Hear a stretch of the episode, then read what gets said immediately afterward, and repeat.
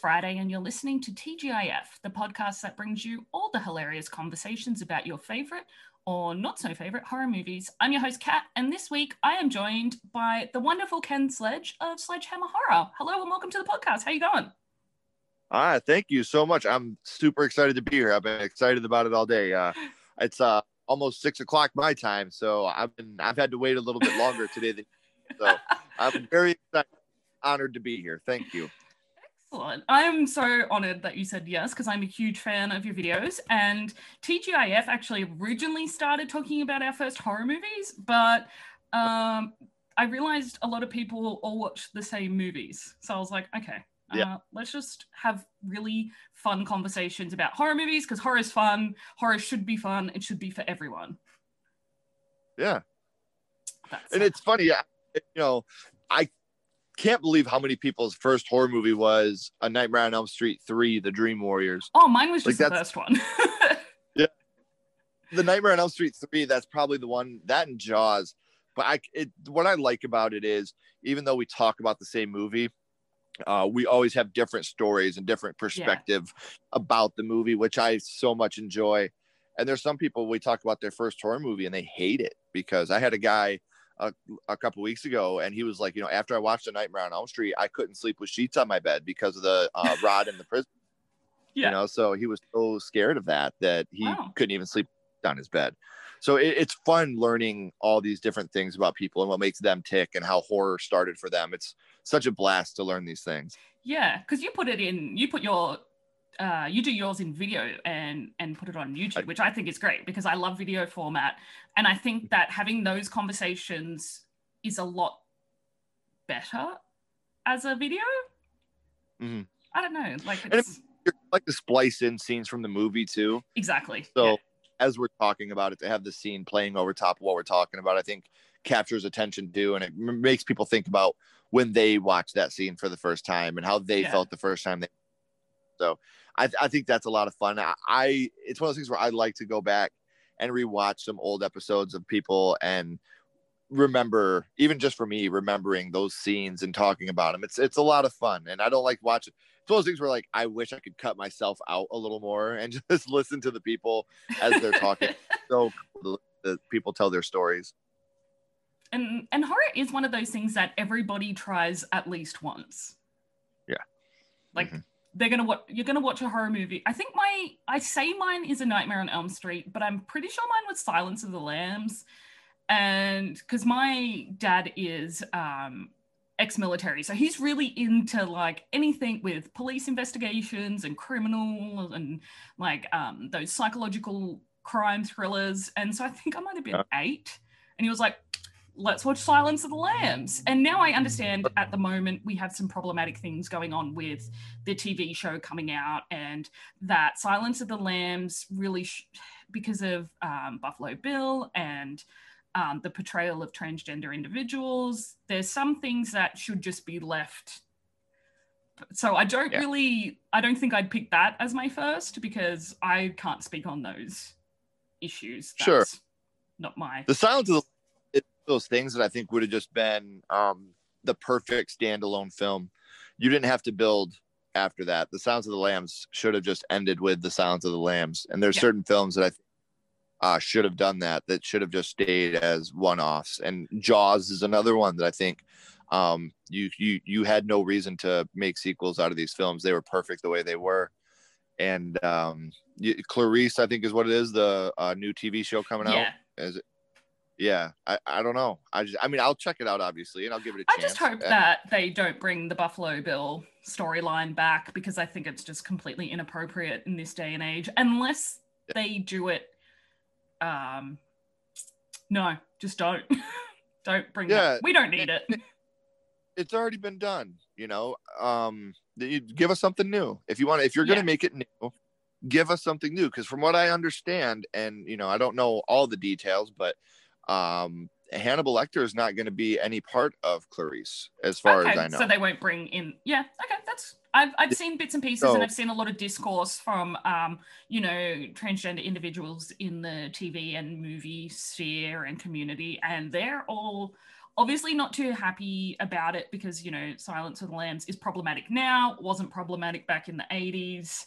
Well, it was, right. but nobody saw it as problematic. And right. yeah, I just yeah, just no oh, no Buffalo Bill for me. Yeah, I'm with you. Yeah. Hopefully, uh, but like I mean, Clarice Starling is the reason I wanted to be a criminal profiler. So I went to university. Sure. I studied sociology. I have a major in criminology and policing. And I was like, I'm going to be a profiler. I'm going to leave Australia, give up my citizenship. I'm going to go to the BAU. um, obviously, that didn't happen. Jodie Foster. yeah, because of Jodie Foster. And, you know, That's like criminal minds. But I mean, yeah. I set some really high standards for myself. That's great. A kid can dream. Um, so the movie that you've chosen today is probably one of my most favorite movies of all time. I absolutely yeah. love The Cabin in the Woods. It's so much fun. It's so insane. It's f- like actually funny, like on purpose. yeah. It's just I um, think it's. Uh, and it's such a curveball. Like you hear the name and you see like you know the cabin in the woods and you see all these teens are going to a cabin in the woods and it's a horror comedy and you're like oh this is going to be so uh, lame and unoriginal and it's actually the opposite like it's yeah. so intelligent and um i think that i was blown away when me and my wife went and seen this in the theater. I was just like after the movie was over we we went almost as like a ironic thing like yeah let's go watch this movie because it's going to be so bad. And it was over and we were just like that was so amazing. Like yeah. i'm so blown away by how actually great that movie was. And i think i talked about it for like months after like oh i still talk about it yeah oh yeah whenever people you know what's your favorite horror movie it's for me it's always house from 1986 and the cabin in the woods are the two that I will talk about the most because I think they're both just brilliant, brilliant films. Yeah, uh, they're just. I actually had a friend dress as um, not the merman, but the sea witch for Halloween. From, yeah. From Cabin in the Woods, and it was just. That, the, I'll have to send you a picture because it's the most amazing Halloween. She she does Halloween. Her and her fiance do Halloween, every year and they're the best dressed people I've ever, like they go all out and I'm just like you guys yeah. blow my mind every year. That's so awesome. Yeah, like and um he went as the Babadook one year. He did what? The Babadook. Oh really? It was yeah, it's fun. I'll have to send you photos because they're just so good. Please. and uh with Cabin in the Woods, another thing that's so awesome, like this movie has the best title card of all time. Like that into the title card, and um, Sitterson and Hadley, the two older dudes that oh, are down, and uh, they're perfect. Those guys are so funny. One of my favorite scenes in the whole movie is when they have the harbinger Mordecai. He's got speakerphone, and that's so, it's so yes, it's so funny. And just the way he's like, the we must cleanse them. Am I on speakerphone? Like, no. no. oh, whoops. Yes. yeah. I'm still on speakerphone, aren't I? You know, like it's just so it's so it's genuinely funny. It's not a yeah. forced. And those two, uh Sitterson and Hadley, are so great together. Yeah. Even with um, you know, like the little faces that they make at each other. Like at one point, um, Hadley is talking about the merman and he's yeah tough luck and the camera pans away and he's still just sitting there like with this heartbroken look on his face as he's staring at him. Like i i love those two. Those two definitely are yeah. But the, the teen cast in this movie like something that has always been hard for me is there's always that one at least one and um i always go back to bride of chucky because i think bride of chucky is such a great movie but it could have been better if the teens in the movie were better, not the actors, but the actual characters they were playing. Yeah. Better people. They were just like shit people and it really hurt the movie. But all the teens in this movie are they're so good. Um yeah. Holden, Bert, Jules, Marty, you love them all. You root yeah. for all of them. One that you're like, "Oh, I want that one to die first. You you you genuinely root for them. Yeah, you know? they're brilliant. and they all give you really good reason to root for them. Like even when you first start watching, like oh Holden's this weird jockey kid, but then he sees the the one way mirror and Dana's on the other side and she's starting to take her clothes off and he knocks on it, you know, to let her yeah, know. like don't do that. yeah, he could have creeped on her and watched her get changed, you Yeah. know, but he he shows there that he's a really good guy, and I think that th- this movie did a really good job of building things like that. Like even at the beginning when they're in the apartment, and uh, Kurt and uh, Jules are talking to Dan, and I Jules has this. yeah, when she has the textbook in her hand, Who taught you this? I learned it from watching you, and she runs out. You know, like it's it's such again a genuinely funny moment. Or when he walks in, like he has the football, and he's like, "Think fast." Throws it, and it goes out the window, and he's like, "Oh, you got to think faster than that." yeah, it's just it's one of those movies that um is super super fun to sit and digest, yeah. and it's I one of those movies I don't think you could watch once and be completely satisfied. No, I watch it at least once a month Yeah, you, you have to watch. genuinely love it. it. Yeah, it's so fun, and Yeah, Marty. How much Marty reminds me of me in high school. Like he's just this super sarcastic, smart ass stoner. Like when he's talking to Mordecai and he's like, I hear they're going to be bringing in the railroad. That's a lot of fun. Streets paved with actual streets, you fucker. Like, he just, I love him to death. And they're his, the things like, I think to people, but I don't have the guts to say because I am not. oh well, now I would, but as a teenager, I'd be like, yeah, yeah, I, that's what I would have said to them. right. Yeah. So and you know all all all across this movie another thing that um i really enjoy uh we were talking earlier about uh your your job. I don't know if you talked about that on Well, air. sometimes, yeah, okay. Well um one thing that really turned me on about this movie is when this movie was coming out it was supposed to be a crossover event yeah, with the video Left 4 Dead.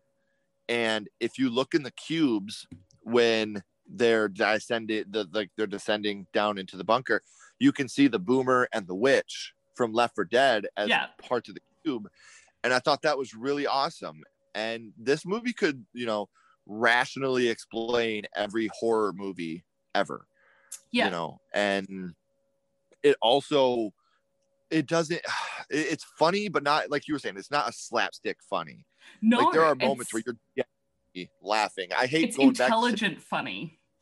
yeah, but Sitterson and Hadley. Every time they're on screen, I laugh. There's the part where he's all depressed because he had uh the conch in his hand. You know, and Yeah. he's like, "Don't worry, there's always next time." And Hadley's just like, "He had the conch in his hand. He was right." Like, and so upset and depressed about them. He's like, "It was right there. He had it in his hand." Like, I know. It's No. all right, buddy. It's all right. Yes, Um, it's so Let's So go to the start of the film and we'll make our way through. Um, because one thing that I found really interesting about this is that Joss Whedon and Drew Goddard wrote the script for this in three days. Yeah. And you just think, how can you write such a smart, a it's got like some meta aspect to it because you know we've got the tropes the five characters represent you know um, the jock the slut the virgin the smart dude and the stoner and so Yeah. that plays a really important part in this movie later on um, when we discover why things are happening and um, why the the facility is doing what it's doing um, Yeah. and it's just so it just blows my mind and i'm like how i wish i could do that and it starts off so ambiguous. Like you find out at the very beginning, like it's down to us in Japan. That's all we know. yeah It- that's it And and you know we get the the jump scare of the title card, which again I think is so brilliant to use that jump scare. Are you Yeah. even listening to boom title card? yeah You know, um, and then we go right to the teens, and we find out that you know, um, uh, Jules dyed her hair blonde, and um, you know they're getting ready to go and meet Holden for the first time, and we talked about you know the throwing the football and having the book. But another funny scene is when he's talking to Jules, and he's like, "And you have no pants on." yeah he's like i'm out of here yeah. Uh, and then you know you get to see Marty with his telescoping bomb. You know, he drives up. He's like, cops won't pull over a guy if he's smoking a bong. A Like, massive bong, and he's like, you know why? Because they're scared of that guy. You know, and it, I think it's at this point where we really start to realize the crossover is happening because once they finally get in the RV and they drive off, you have the guy up on the like the FBI, CI, or the guy from the bunker up there, Whoever they are, we don't really know who they are. right? And he's just watching them, and he's like, "Yeah, they're leaving now." And uh we meet Truman at this point, the new security guy down in the bunker. You know, which I he's thought was really like, funny because Yeah. obviously it's a reference to the Truman Show, and we do Oh. see that kind of the facility is watching them like it's the Truman Show, and it's just really cool. and then, you know he's what I love about Truman is he's that guy in this movie. You know, he's a former uh, member of the armed forces, and he takes this where they're all trying to uh, find humor in this. You know, they're placing bets and they're you know fun. He's just locked, loaded, serious, and ready. You know, like when you how can you guys bet on this? You know, he's still so he's not desensitized to it like everybody else is. I love how they put him in there like that. Um, and then right here's where we actually meet Mordecai, who is such a douchebag at the gas station. And it one thing too, uh, Chris Hemsworth, they filmed this before Thor, Yeah, about out. one year before, I think. Yeah, but this Yeah. didn't come until after Thor. So like it's so funny seeing him as Thor and then seeing Then- him in this. As Cool. Kurt, Yeah, it's like what? But you know, and it's just it's brilliant. Like the way that Mordecai is, you know, trying to tell him, you know, you don't want to go through there. The people you can get there, but you won't get back. Yeah, You know, and very um, right- foreboding, and they're just Oh, like, yeah. whatever. See ya. to show again how it's super intelligent this film is. Once they leave the gas station and they start driving again, this is where you get that scene where the bird hits the force field. yeah, And you know, it's such like a crazy scene, but at the same time, you forget about it. You're like, whoa, what was that? yeah. You kind of just movie- brush it off, like, oh, it's all right. Yeah, like, well, that's probably going to come back later, but you totally forget, you know, Yeah. because the movie takes you into so many different areas after that. And uh, this is where you know they get to the house and they have the room switch, like we were talking about, because Yeah. as the painting, and Holden takes the painting down and he sees Jules on the other side start to undress. He knocks on the thing. They switch rooms, and it's so funny because like he's like, I couldn't just stand there and watch, and they switch rooms, And, then she's like, hello. the, the absolute second that they switch rooms, he starts taking his shirt off. yeah. But, like, you know she's what? Like you're brilliant. Kudos to you, my friend. Like he knew what he was doing. Yeah. You know, like But I So love I that thought- she hangs the painting back up and she's like, oh no, this isn't gonna work. Yeah. And it's like this like lamb slaughter scene, and I'm like, ah that's Yeah. gnarly. um and then this is the point where we find out that there's hidden cameras all over the house. yeah, because they're all the facilities watching. And this is when Mordecai, like we were talking about, calls into the facility. Yeah. And this scene is this scene and the merman scene at the end is are my two favorite scenes. Just because this Yeah. is Oh. this conversation is my sense of humor. Like Yep. this is what really makes me crack up. And just how they're like when he's like, Am I on speakerphone? And he's like, No, of course not. And then they're all laughing. And he's like, I, can hear the that. oh, right, let me take you off. All right, you're good. You know, they start laughing. but he's like, uh, that's so rude. I, I don't know who's in the room. Right. But I will say this: um, for as great this movie is, this is where the fatal flaw of this movie comes into me. At this point, you find out that they're monitoring all these people Yeah. for their, and they have heart rate monitors on all of them, you know, but they think at you know halfway through the movie you think that Marty's dead, but they've obviously got a heart rate monitor on him So they've kind of So- missed that part. yeah that like that continuity part to me has always been the only fatal flaw from this movie that stops it from being like Hmm. a true perfect movie because they're all celebrating that marty's dead but you know if they would have just you know they have heart rate monitors on You all yeah, have the ability to track whether he is alive or dead and so i think that's like i said the only flaw to me in this movie is the fact that they had the ability to know that he wasn't dead, but they just totally ran with the fact because obviously Yeah. we don't, you know, he he gets killed off screen, and they pull the switch and the blood comes down, and so you obviously think that he's dead. But th- they shouldn't have done that because they have all those monitors on him. They w- would have been able to tell if he was truly yeah, dead it's a or bit not. of a plot So- hole because it's like also where did his blood come from? right you know so it, that's that to me is the one like i said the big fatal flaw in this movie Yeah. is that you know you watch the heart rate monitors in the background and then they fake a death later I, that's the one thing to me that really bums me out on the movie But but they should have thought re- more about that. yeah the rest of this movie's so amazing that i can overlook that one flaw you know that and that's exactly right. It's just Mhm. um I can forgive them for that. yeah Um, um So we go back to the cabin.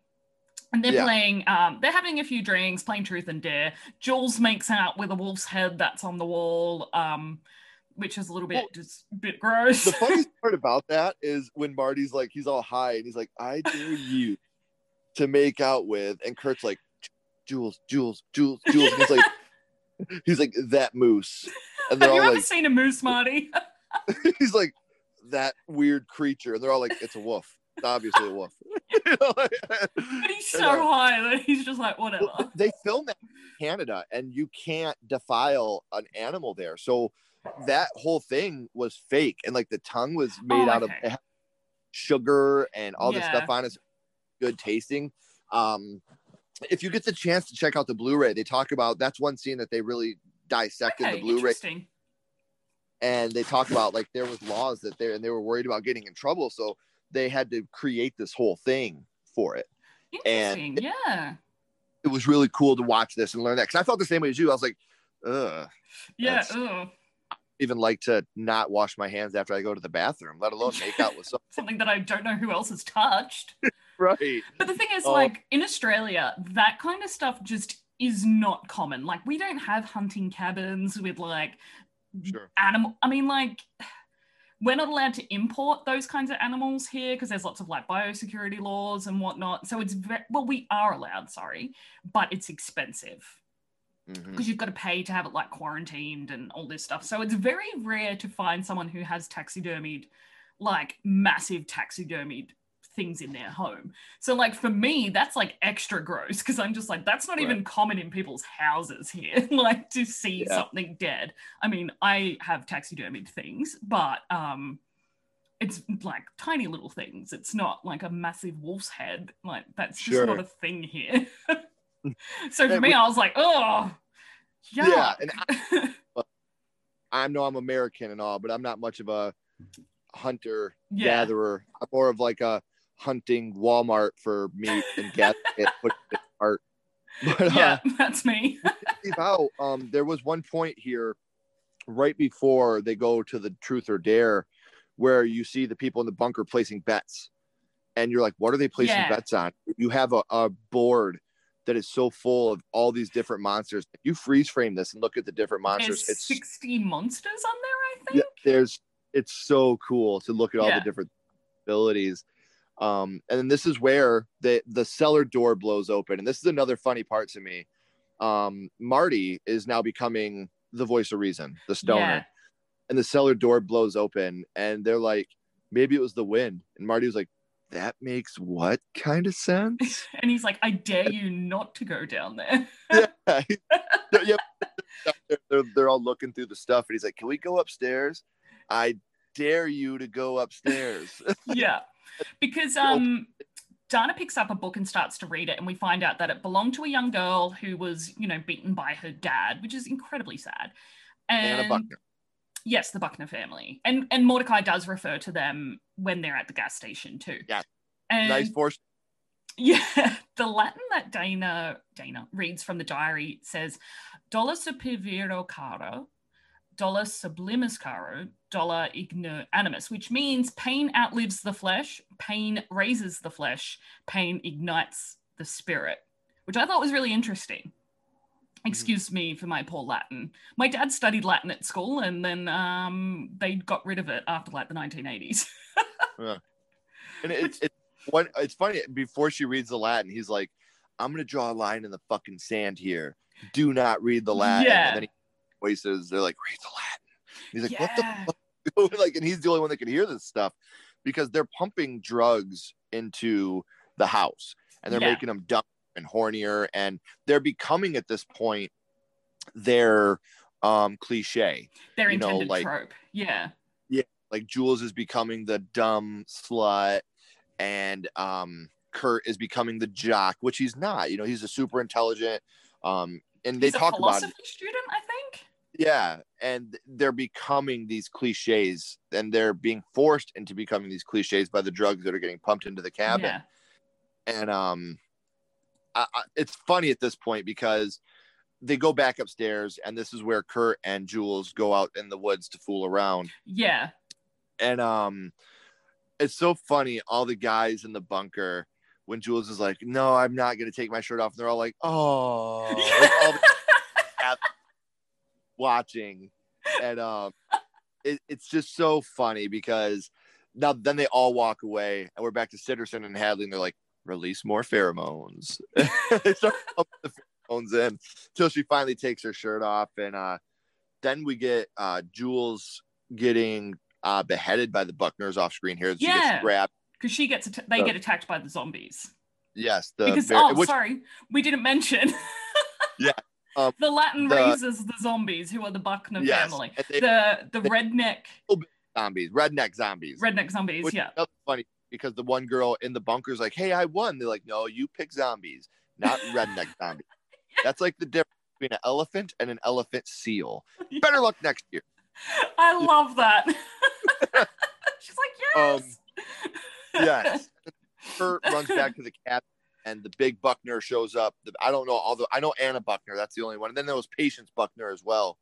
But the big Buckner throws Jules' head in there at Dana. and They use more drugs to dumb them down. And this is another scene that I think is so funny because they're all together, and then they start putting the drugs in. And he's like, "Maybe Let's we should split split, cover more ground." Yeah. And Marty's, "Are you fucking serious right now? Like Let's this is not do that. so awesome." And they go into their Um, rooms and they're like locked into their rooms. And Marty's like, well, fuck this. I'm going to go investigate what's going on. And that's when um, the big zombie like rips him out of the room and we assume that he's killed off screen. So we're like, oh great, that, Marty's gone. Yeah, before that, he um breaks the lamp. Oh, that's right. Yeah. He's looking at the camera, and this is where Marty's really like, "There's something going on here for real. Yeah. Like this is something that um is being set up against us. There's a camera right here, and then you're right. That's where he gets drug off and killed off screen. And then the blood gets poured down into the thing. And we're just like, whoa, what's this for? Yeah, and this is where Wait minute. Jules they down in the cellar, and Jules kills one of the Buckners, which is a fun scene when the pole goes Oh. through his face. Yeah. No, Dana kills them. Dana, that's right. I'm Yeah. sorry. And because they're all running away now, and there's a zombie and trying to get into Dana's room, and there's like um uh like a struggle, and then they're like, let's go, let's go into the basement. Yeah. Well, and it actually works out though, because they end up Yeah. getting to the E, and as they drive away, this is where we cut back to the bunker and find out that Japan has failed. Yeah, And um, it was almost like a grudge ring type thing over there, where here it you see the surveillance cameras from Japan, and I was like, oh, that's cool. yeah, and you got the little girls singing, and it turns it into a frog. So we know that Japan has failed, and uh, now it's just up to the U.S. and the tunnel has not caved in yet. So they're starting to freak Because out. were like, oh shit, we didn't set off the demolition for this. Yeah. Oh, fuck. Right. Um, and Like they're also bumbling as well. They're just like, oh, like so. yeah, um like it's because they kind of try to set it up as like this hilarious bureaucracy because they're always talking about the director and the director will be Yep. this and do that and blah blah blah blah blah and i'm just like you guys are fucked up yeah. This, you were talking about your favorite scenes. I think this right here might be one of my favorite scenes when they get there and the um, tunnel has collapsed. yeah And Decides he's going to jump the motorbike, Is it And bad that I lost my mind laughing at this scene? Because I was Oh, like, oh, fuck. it's because it's such a shock. But Yeah. it's, it was like, we set it up earlier with the bird, you know, and then he does the motorcycle and he jumps and he's gonna make it and he hits that force field and just rolls almost down it, hitting it the whole way. And it's just like, oh. yeah, when he gets to the bottom, it's just like, oh my gosh. And right, like from here to the end, I think this is the best third act of all, you know, all time. Yes. know, they get back- And they're driving, and he's like, uh, why can't I think of his name right now off the top of my head? Holden. Holden. He's, uh, you know, we're just gonna drive. We're gonna drive, and we're not gonna stop Yeah. until you know, the sun comes. And Dana's like, no, we're gonna end up just like him. And then boom, Holden's killed. You know, Yeah. the Buckner grabs him from behind, which you did not see coming at all, which was super cool. And then the RV flips into a lake. Mm. At this point, you know, they're celebrating. They're Yeah, listening they're like, to Ari- hell yes. yeah, they're listening to REO Speedwagon down in the bunker. Popping you know, Dan- champagne. yeah. And uh, this is the point where Truman's like, why are we celebrating? She's alive. Yeah. and doesn't matter you know the virgin can live as long as she's suffered and Yeah. she's not the she's the last one left that's all that matters that's all she has to be is the last one Mm. and we see her um being attacked on the deck until a red phone starts ringing down in the bunker Yeah. and yeah shut it off shut everything off and then he answers the phone and he's like who who lived you know i don't think he says lived but he's like wait what who and this is where we find out the fool lived because he uses his telescoping bong to save dana Yeah. this is Do where you know that thing cost five thousand dollars to make? Like What? they literally made this thing. Yeah. So I've got a note here, and it says, um, so it's a thermal coffee cup, uh, like mug bong, and it was fully functional, and the prototype of it cost five grand to make. that's insane I was like, that. I love that they actually made this thing. I wonder if they tested it. oh i'm sure they did Oh fuck yeah! well and it's it's this like i said this to me is where this movie really takes off because I- marty Love it. grave that the Buckners came out of, and they go in, and this is where they get in the elevator, and they start talking. Know, somebody sent those fucking things up here to kill us, and they get down there and they get in the elevator, and we see all these different monsters and Oh, all the it. possible. And again, if you watch the Blu-ray, it'll tell you. And they said they'll never do this again, but for the last scene where all the monsters start coming out, all they had in the script written was chaos ensues. Everything Just from there. because they had a Cenobite, they have the Sugar Plum Fairy. Yeah, Um, with the, the it's with the teeth, like oh, Oh, ugh, there's a Killer Bride. There's zombies. There's um, did I say Cenobite? Yeah.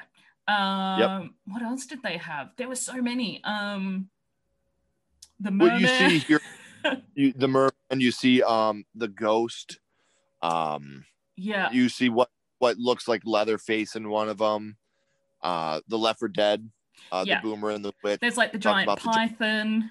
Um, the spiders, zombies. yeah, there's Um, so much. It's so, and I love this scene because The they kind of do a big. Yes, the unicorn's my favorite because they do a zoom out, like a pan shot, and you just see all of these cubes with all of these Yes. monsters, and I was like, that's so cool. That looks so freaking good. Yeah. I love that scene. It is amazing.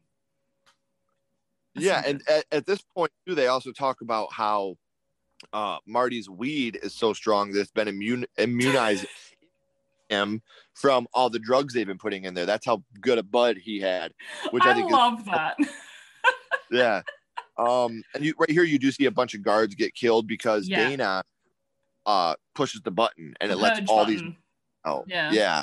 And like, they're telling them- Yeah. And then through the speaker, like, do not kill the girl. Kill the Hmm. guy. Do not touch the girl, you know, Yeah. or else we'll fail.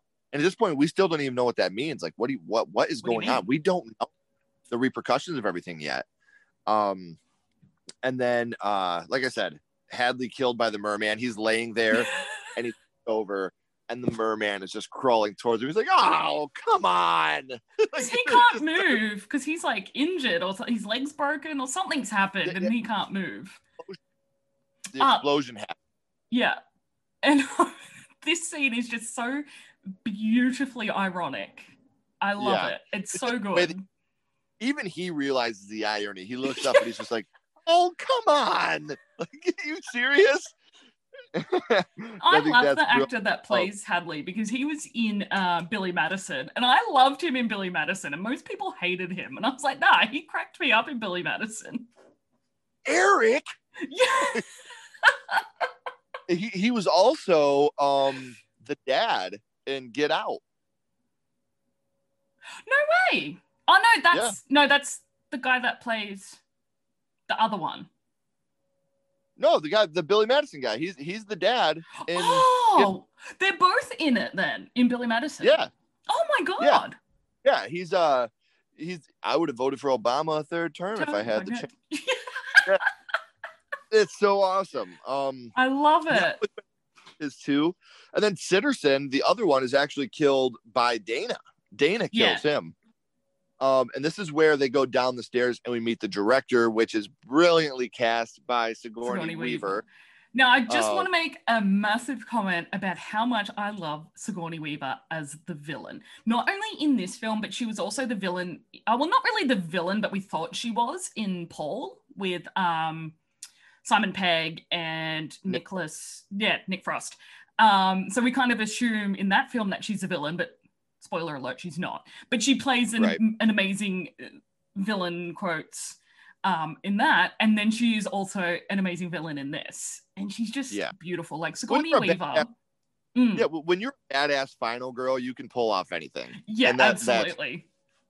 And this is where we find out what's going on. You got the Yeah. whore, the scholar, the athlete, the fool, the virgin. And it's funny when she's like, and we got the virgin, and Dana's like, I'm not a virgin. She's like, we, we work with what we got. Okay.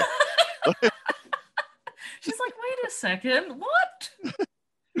and then uh, this is where we really find out that, you know, shit's going down, you know, yeah, and that if they don't complete this ritual, yeah, if Marty doesn't die, the world ends. yeah, You know, and then Dave the gun on Marty, and he's like, "Are you fucking kidding me?" But then she gets attacked by a werewolf. Um, oh Marty ends up, yeah, yeah, Marty ends up shooting that werewolf until it goes away, and then Patience Buckner shows up and kills Sigourney Weaver. And just an Mar- all-out brawl. yeah, Marty lives, and the movie ends with the world fucking ending. Like that movie ends. So what you know, what you could really and I've I've thought about this a lot. And one argument you can really make Marty and Dana are the real fucking villains in this movie Yeah, because they they had the chance to save the world and they're sitting there smoking a joint and they're like, well, fuck it. it look like humans have run their course. Time to let someone else have a chance. You know, like and you're like, no. yeah, you could really make the argument that they are the worst villains in cinema history because they're responsible for the deaths of what 2.8 billion people. Um, I- so, sorry, I have the body count here, right? So the body count in the film is like at 69, right? But technically the body count is 6,873,741,054 people because um, that was the world's population when the film was made. and you got to figure Freddie, Michael, Jason, they can't touch that number. No, You know, they didn't so- cause the end of the end of the world. Yeah. So Marty and Dana are the most prolific, you know, horror villain of all Horror time. killers ever. I can't believe that they wouldn't be like, all right, let's sacrifice ourselves so that everybody gets to live. I mean, maybe it's because I had, you know, I got three kids. So to me, that's obvious. Yeah, You know, shoot me. You know, we got to save the world. But Marty's like, fuck Eh. that. And you think because he's meant to be get- the insightful person, like he is this insightful, really caring, compassionate person. And at the end of the film, he's like such a nihilist and um he's so um misanthropic by the end. And it's just like, well, you didn't show any of that throughout the entire film. Like, how are you Right. just what do you mean? And it's like, you're going to die either way, dude. Why not save The world. billions of people in the process. Like, and I do love that final shot of the hand coming up. yeah, that's cool. And yeah, that's it's such a dope scene. And this for anybody listening that has not seen this movie, us talking about it, like we did cover the basics, but there's a lot that we didn't talk about. Yeah. You should definitely check this movie out. And if you get the chance to check out the Blu-ray with the special features and watch, especially that last, like I said, the chaos ensues scene, and watch the special features on how they mixed practical with special effects. And there's Yeah. a scene where they're looking at the monitors and you see all the different things that are going on on the monitors inside the bunker. Those were not pre recorded, those were all happening as they were going. And it's, it's a cool scene when they talk about it. They talk about how not only are you focused on the actors in the room doing their job, but you're focused on the actors on the screens. They didn't pre-record these and play them back. They were actually happening in real time as they were going due to budget. So like they were to happening simultaneously. Yes, so, and it had to be perfect, and Wow. it was. You know, there's like I said in this movie, I see one. Th- this is up there with A Nightmare on Elm Street to me as one of the best horror movies ever made. Um, but again, A Nightmare on Elm Street has a huge glaring problem, and it's the last five minutes. You know, I absolutely hate the blow up doll getting pulled back Oh, through the door that drives me insane. that dumb fucking Freddy car. Like I am so anti Freddy car.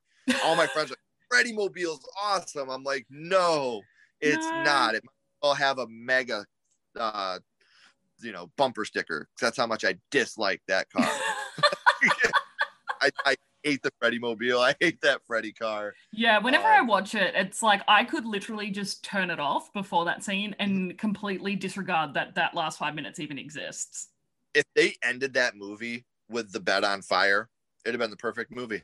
Yeah, perfect absolutely. and I will say this: um, A Nightmare on Elm Street, the remake, gets a lot of shit as it should.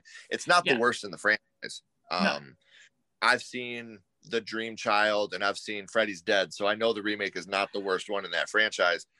But I will say, and I get shit for this a lot, the Nightmare on Elm Street remake has the best ending out of any Nightmare on Elm Street. I haven't seen it for a really long time. So what happens uh, at the end? Freddy coming through the mirror and Oh, that's grabbing right. and pulling Yeah. her back in.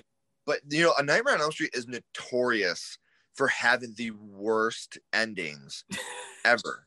You know, like look at even Yeah. even the Dream the Dream Warriors, which is such a great movie. It ends with them digging up Freddy's bones and throwing holy water on his bones. You know, then he starts breaking apart in real time. Like it's just such a terrible ending to such a great movie. yeah. you know, it's the the nightmare movies were always amazing with the worst endings. Yeah, I'm And, pretty sure even Wes Craven's A New Nightmare had a pretty crappy ending as well. Yeah, the the problem again, Wes Craven's New Nightmare to me is super important Yes. because I strongly believe that if we did not have Wes Craven's New Nightmare, we would have never got Scream. Yeah, That was absolutely. shot into meta, and whether you love or hate Scream, I love Scream. you cannot deny the impact. Oh, I'm I'm right there with you. Like, you know, Yeah. um, Ghostface I- Yeah, I, I'm a huge Scream Yeah. fan, and whether you love or hate it, you can't deny the impact that Scream had on the horror genre. Look at the movies that came out the three years before Scream in the horror world, and the movies that came out the three years after. Yeah. Like you had Texas Chainsaw 4, The Next Generation, um, Species, uh, like all these movies that were just not very good come out the couple years Species before. was and then horrible. oh, terrible I hate it. well, so was Texas Chainsaw. You know, the uh the next generation, the Matthew McConaughey one was so bad. I don't mind it, but I know it's bad.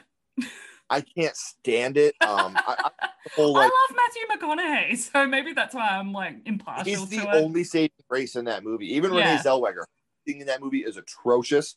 But like that whole like it's a Texas Chainsaw movie, but it's got like the Illuminati in it, and yeah. you know, like I don't know, like Things me, that just are unnecessary. Yeah, and then Matthew McConaughey gets killed by a random plane that flies down and hits him and flies away. Like there's just so much. that about it. So, so stupid. Because see, I see that um, as funny. Like I see that as they've put in a little bit of like comedic relief, and like Right. maybe that's just my morbid sense of humor, where I'm like, I can't believe he got killed by a random like airplane. What the fuck? See, I, I just think that, but to me, honestly, I think, and I, again, something I get a lot of shit for. I think the Texas Chainsaw Massacre franchise is one of the worst in I'm all of horror. the biggest fan. Yeah, I Love part one and part two. I think those Yeah. are absolutely like knockout films. But after that, that franchise is so bad. Like, yeah. so I'm also one of the people that wasn't a big fan of the remake. I think How do you feel about the new one, the one that just came out or the one that's about to come the out? The one that's about to come out? I'm very excited. Because of the um what it's a direct sequel to the first one. Yeah, and it takes place 40 years later with you know leatherface being 40 years older. So I, I think this has a lot of potential. You know like the last one that came out leatherface i think Oh, that haven't the biggest that mistake that, see the biggest mistake in that movie to me is there's a kid in that movie that's it's a prequel. And there's a kid that's it's like this big monsterish type kid and you're thinking the whole time that he's Leatherface, and they throw a curveball at you, and they make the smart, charming kid end up being Leatherface. Oh, And, you know, he gets shot, and he's like, "Uh," you know. But to me, Leatherface was never a smart, uh, charming, handsome guy. He was always just Bubba. You know, he was always Yeah. this messed up dude. So I didn't like the curveball they threw you there. I didn't think it worked for me. But yeah, that Leatherface is right in the middle of the franchise. Actually, it's not the worst. It's not the best. It's directly in the middle for me. yeah. But um, I mean, back to Cabin in the Woods. I'm sorry I went off on that little No. tangent. No, that's Um, what the podcast is for. I, I that um when it comes to underrated horror films, I think you have to put Cabin in the Woods on there. yeah, absolutely. There's so many people that I've talked to that never watched it because of the title. They thought it was like a Evil Dead spoof. Yeah, and it's like it, it's so not that. And it's so original and intelligent. And like you said it's meta. This could yeah, absolutely, explain why every horror movie happened and why the kids in the movies act the way they do. You know it's just it's brilliant and i am in love with it and i think that Yeah. it's i will sing its praises until the end of time for sure Oh yeah, me too. Anyone that's like, okay, I'm new to horror. What should I watch? I'm like, Cabin in the Woods. cabin in the woods because it's not scary either. Um, there's no jump scares. Well, not for me anyway.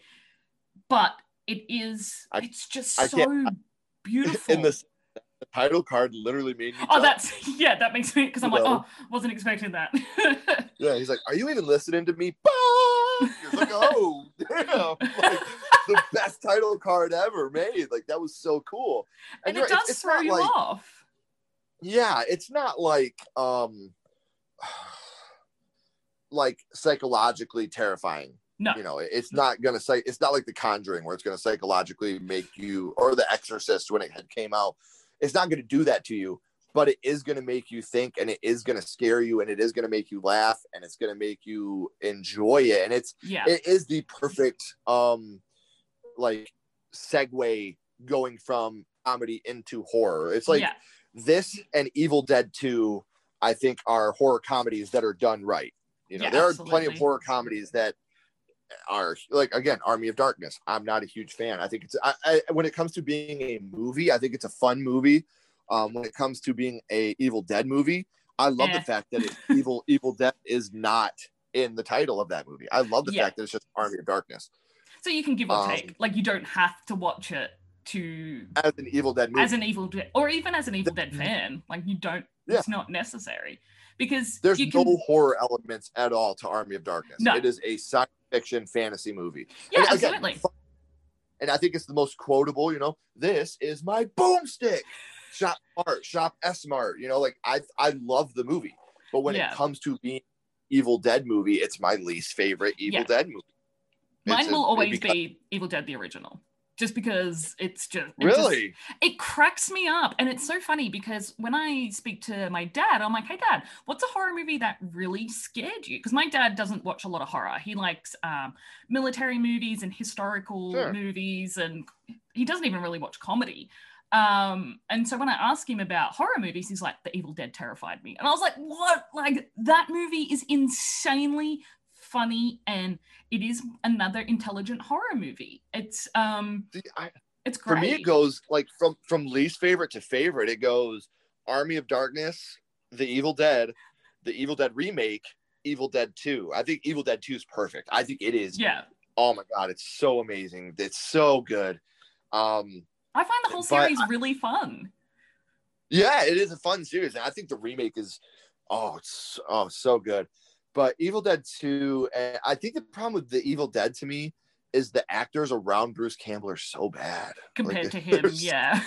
yeah, and it's funny when you go back and you rewatch The Evil Dead, like watching Bruce Campbell at the beginning, like how almost timid and he is.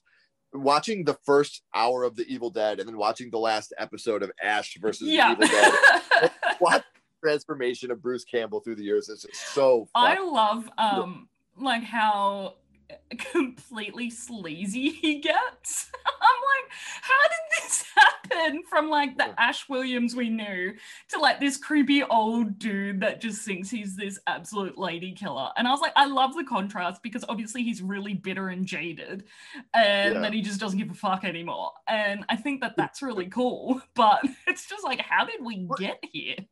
that that really did start in Army of Darkness, though. You know, like, True, in in yeah. Army of Darkness, it was you know, hail to the king, baby. Give me some sugar, baby. Yeah. You know, like he totally was that overly confident guy in Army of Darkness. And you're right, he did get real like in the one of the first episodes of Ash vs. the Evil Dead, he's like banging some chick in a bar bathroom, it's like, you know, like- which comes back later on in the series. yeah. funnily enough. But um it's just it's funny how he did become from the quiet, timid Ash Williams in Evil Dead to Ash Williams in Ash versus the Evil Dead, like the, the character arc that yeah. he took.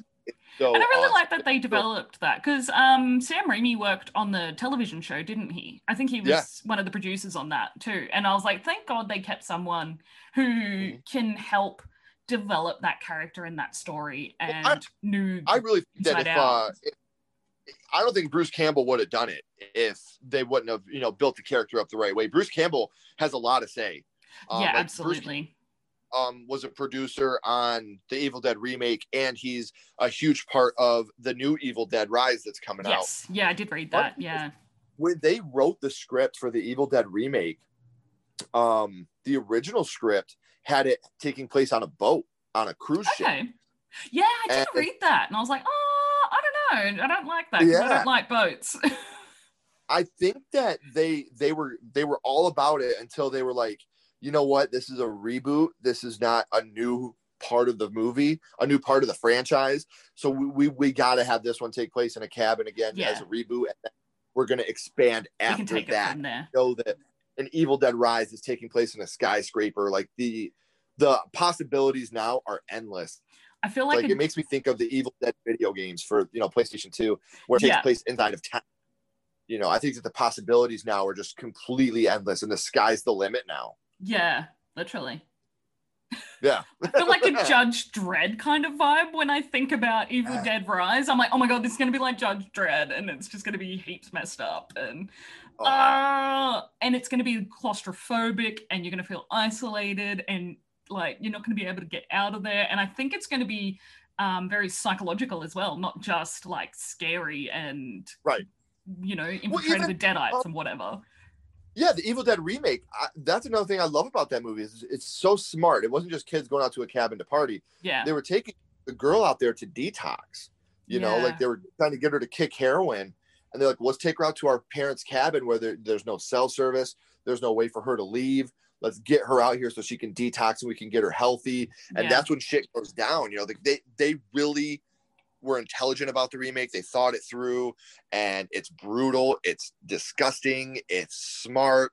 It's to me, I think it's the epitome of you know, um, psychological mixed with that torture porn aspect of horror.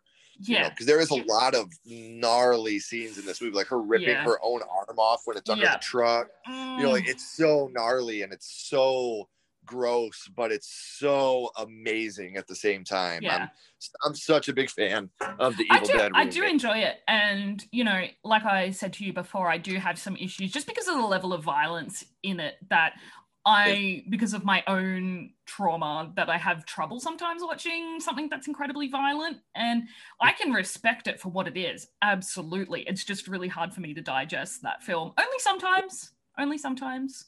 Uh, depends how I'm feeling mentally at the time. But Sure. yeah, I do appreciate it for how in, yeah incredibly intelligent it is, how well it was produced and directed, and the acting in it is just sensational. Yeah. They they brought So some good. um pretty unknown actors in to do the film who are now you know getting places and doing things, especially especially the um the main actress. I've seen her in a lot of other things Yeah. since. I'm since telling that you, film. Lou Taylor Pucci is he's my dude. The guy Yeah. with the long hair. I thought when I went into this, I thought that he was gonna be the Ash character because you know, he came in kind of that nerdy uh, teacher, and I thought that he was gonna be the one that made that transformation into the badass at the end. But they went with the final girl circuit, which is always which I accepted. loved. Yeah. yeah, it's always great.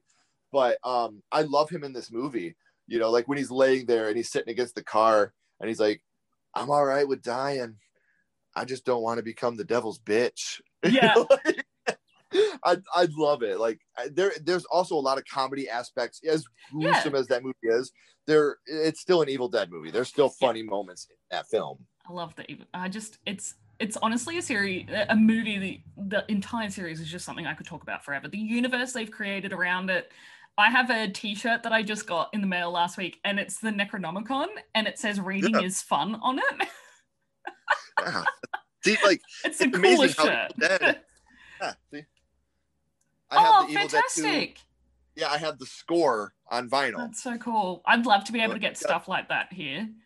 That's awesome. It's just shipping is so expensive, and I'm like, I want the It Follows on vinyl, the soundtrack for It Follows. Oh yeah. Oh, I'm obsessed with it at the moment. Like, I will just sit in my car driving to work listening to it because I'm like, this is so good. Before we end this, I, I want to ask you, what is your favorite horror movie soundtrack? Is it It Follows? Uh, instrumentally, it's It Follows. No. Yeah, not the score. I mean, like the actual Oh. soundtrack to a film. You're gonna laugh when I tell you this. It's uh Freddy vs. Jason. Really? Fuck Wow. yeah. No, I, that's a that's a hardcore soundtrack. You got It's so it's all nu metal. I love it. yeah. Mine Yeah. actually, it- it's fun. I love the soundtrack to Jennifer's Body. Oh think that yes, that damn it. so good. like, but you know what? And I've, I've stood by this my whole life, and people will laugh at me and whatever. But the best score to any movie ever to me is not Halloween. It is not Jaws. It is not Star Wars. It is Casper the Ghost, oh really? the Devon Sawa one that was released in the '90s. Yeah, know The the one. Yeah. score, yeah, the score. If you go back, rewatch that movie, and just Okay. listen to the score of that film. That has the best score I've ever heard in any film. Not you know, not just horror, sci-fi, whatever. The best score I've ever heard is the Casper Ghost. I'm gonna have to listen it's, to it. It's brilliant. It's it's Because, a beautiful um, score. I'm a well, I was in my teens a classical musician. So my favorite was Lord of the Rings because we got to Oh, play it sure. in music. And we were all sight readers. So we could literally just look at a piece of music and be able to play it all together the first go. Yeah. And so our teacher would be like, okay, we're going to play the opening scene for Lord of the Rings today. And we're just like, yes, amazing. Like we played Harry Potter, we did like Disney movies. It was, yeah. And then obviously by like year nine, we're playing Mozart and stuff I don't want to play. So, Sure. oh, so that's Cabin in the Woods. One thing I wanted to really uh, mention was that afterwards, um, Drew Goddard was at a Q&A and someone asked him, will there be a sequel? And his response was, have you seen the ending to my movie? Yeah, the fucking world. The Cabin on the Moon is that going to be the sequel? I was like, who's the dumbass that asked that? Name and Yeah. shame them. See, now, now, here's what I could see. I could see a prequel where it actually they Yeah. succeed. You know, like I think that would be kind of dope. That'd be cool. But I'm also not. I I wouldn't want it just because I'm not a horror movie prequel fan. There's very, Yeah. very, very few horror movie prequels that I'm a fan of. There's very Um, few that I've even know- watched. Because you know who's going to survive. You know who's not in any type of peril whatsoever. Some of them, like Insidious, The Last Key, was done so great. It was shot great. It was shot wonderfully. The story was absolutely phenomenal. Learning about Elise's childhood and seeing how her dad was a monster and seeing the girl in the bathroom, how she was alive and Elise Yeah. thought she was dead. I could go on and on about that. I love the Insidious franchise as well, but I don't like prequels because I knew throughout that movie, anytime something was happening with Elise or Tucker, yeah, I knew they were going to be okay. Specs, there was no peril there, Yeah. but the story was still great. But um, yeah, once we're done, I got a question to ask you once we're off the air. So sure. I think I, I All right. Well, let's wrap it up because I always ask ask my guests, um, what's the last horror movie you watched? uh, the last new horror movie or just the Oh, last just- horror movie. Just in general. I watched Sleepaway Camp last night. Oh, I watched nice. that five or six times a year. You know, Oh, eat shit, eat shit and die, Ricky. Eat shit and live, Bill. That'd be such an insult to me. I'd be like, oh, Yeah, yeah. Fuck, I'd rather I'd rather eat shit and die. I don't want to eat shit and live. live. Ew. know? I don't want to be alive while that's in my mouth. Wife, yeah, my wife and I, um, we do on Sledgehammer Horror. We do my first horror movie, which is my my baby, essentially. Yeah. My wife's baby is a segment we do called "Didn't See That Coming," where Ah, we yes, I've um, been meaning to watch some of that. Yeah. We interview people about horror movies that have twist endings that they didn't see coming. Yeah. and the next guest we have chose Sleepaway Camp. And so Cool. to brush up, you know, we always go back and we'll write scripts as we're watching the film. And so last night we touched up on Sleepaway Camp and we wrote a little script and, um, you know, we're getting Cool. ready for that episode. So that was the last horror movie I watched. And it might be the next horror movie I watch because I, I asked, that's another movie I absolutely adore. I think it's a, a perfect slasher film. It's so, it's a lot of fun. Yeah, I have to prep to record tomorrow, and I'm going to be watching Oculus, which I haven't watched Ooh, in years. I've Mike not watched it in so long, I, and I'm so, I am a Mike Flanagan fangirl. So That's so funny because the movie, I'm going to grab it right now just so you can see that I'm not blowing smoke up your ass. Um, the movie that my wife and I are watching tonight is the Ouija sequel, The Origin of Evil, the Mike Flanagan Awesome. Ouija. Yeah, I Yeah. love him. So he's so phenomenal. I was such a huge fan of um, Haunting of Hill House, um, Doctor Sleep, like Yeah. just biggest. I just he's just such a beautiful filmmaker. He he really is. Well, have you watched The Haunting of Bly Manor yet? Yes. Well, I watched three episodes and then I just couldn't maintain my focus. And so I ended up. Really? Yeah, I was weird about it. I liked The Haunting of Hill House more. Uh, Yes. My wife is a really, I, I like The Haunting of Bly Manor. yeah. Uh, my wife was a much bigger fan of it than I was, Okay, but I still thought it was, you know, Yeah. I think Flanagan, everything he touches turns to gold. I think that guy is amazing. He's, Um, and I Oculus is one him.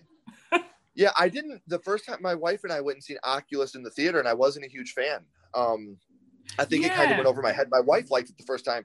My wife's a lot smarter than I am, she liked Oculus the first time that we seen it, and uh, I had to rewatch it. And once I rewatched it, I really appreciated it. And then because this was really before Flanagan became Mike Flanagan and took off exactly. Yeah. that movie is so brilliant and the ending i think the ending made me so sad that i was like uh that's stupid but yeah, I don't want to watch it because I could couldn't have ended that myself. movie anyway Cool. So, um, before we before we wrap up, before we wrap up, um, where can we find you on social media? What's your YouTube channel? I'm Um, gonna link it anyway. so- but yeah um instagram is uh, just sledgehammer horror um twitter is sledgehammer horror h-o-r and then youtube just youtube.com slash sledgehammer horror um great.